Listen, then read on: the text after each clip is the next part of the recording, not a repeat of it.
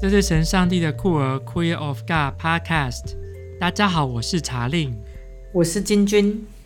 我们今天讨论经文是马太福音第九章三十五节，一直到第十章的第八节。我先读，我读和合本修订版。耶稣走遍各城各乡，在他们的会堂里教导人，宣讲天国的福音，又医治各样的病症。他看见一大群人，就怜悯他们。因为他们困苦无助，如同羊没有牧羊人一样。于是他对门徒说：“要收的庄稼多，做工的人少，所以你们要求庄稼的主差遣做工的人出去收他的庄稼。”耶稣召集了其他十二个门徒在一起，是给他们驱逐邪灵和医治各样疾病的权利。以下是十二个使徒的名字。第一个是西门，别号彼得，还有他的弟弟安德烈，西皮泰的儿子雅各，雅各的弟弟约瑟，菲利、巴多罗马，多马，收税的马太，亚勒菲的儿子雅各，达泰，激进党的西门，还有那出卖耶稣的加列人犹大。耶稣差遣这十二个人出去。吩咐他们，不要到外邦人的地区，也不要进撒玛利亚人的城市。你们要到以色列人中迷失的羊群那里去。所到的地方要宣讲，天国快实现了。你们要医治病患，叫死人复活，洁净麻风病人，赶鬼。你们白白的得，也要白白的给。这段经文不知道金君有什么想跟大家分享的观点吗？嗯，我一开始是看到第九章的后面，就是耶稣他看见一群人孤苦无助，像没有羊群的牧人一般，嗯，像对，然后他就动了恻隐之心这样子，所以我我看到这边是耶稣，他是。看见人民的需要，看见这些受受苦的人，然后关心这些孤苦无助的人，然后接着他就对门徒，就是说，呃，就要就要差派门徒去做工了嘛，因为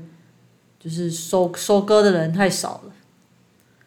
好像稻穗成熟了，收割的人太太少了，然后他差派门徒。这边就有记载十二个使徒的名字这样子，然后使徒就是马太福音这里用使徒是好像唯一一次使用使徒这样子，就是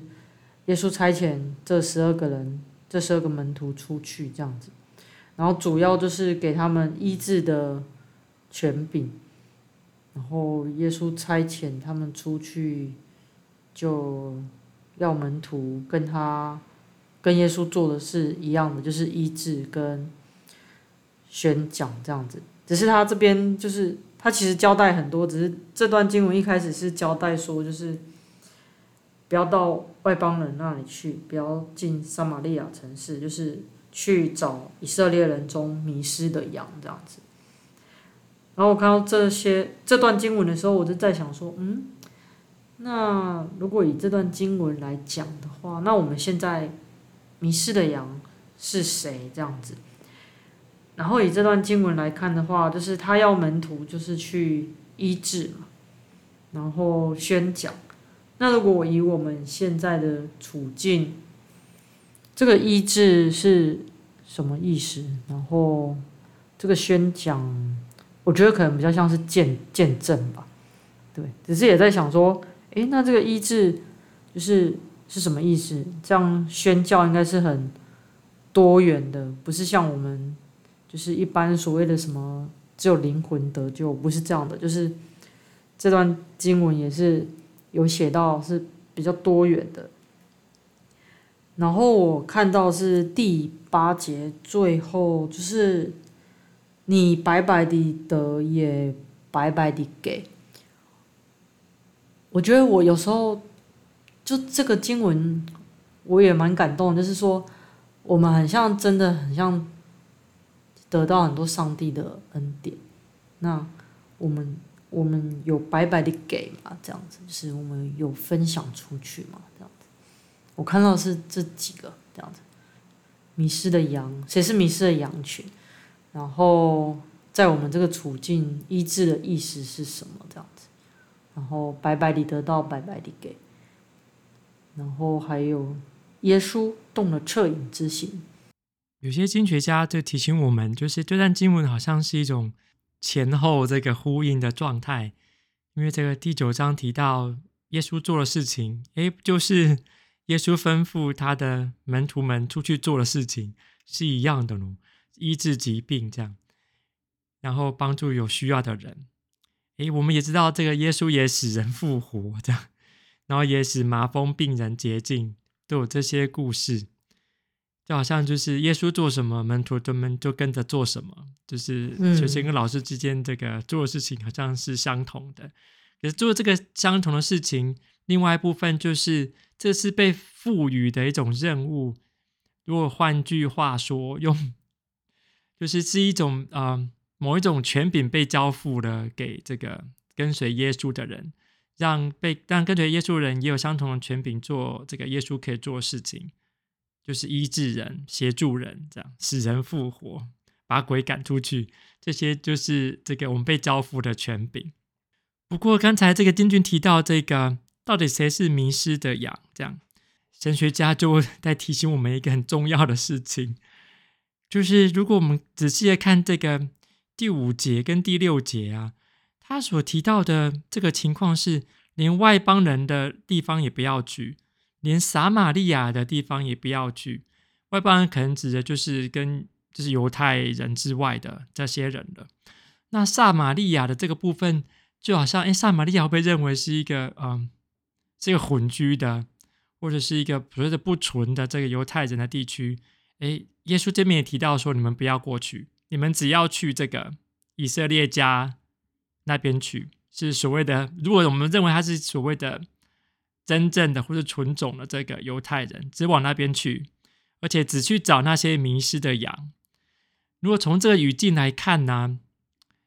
这个这边的迷失的羊，耶稣所提到的是，诶，受到这些经学教师们，或是法利赛人们，或者是祭司们，他们所误导的，被限制的，或是被。区隔在这个呃圣殿崇拜之外的这些人，好像似乎就是耶稣所提到这些迷失的羊，因为耶稣三番两次的提到那一些经学教师就像狼一样，这样在到处的这个吃、嗯、吃吞这个 羊，然后他们不是真的这个所谓的牧羊人，这样他们没有没有真的在牧羊，所以就从耶稣语境在看的话。耶稣在对当时这个宗教权柄进行挑战，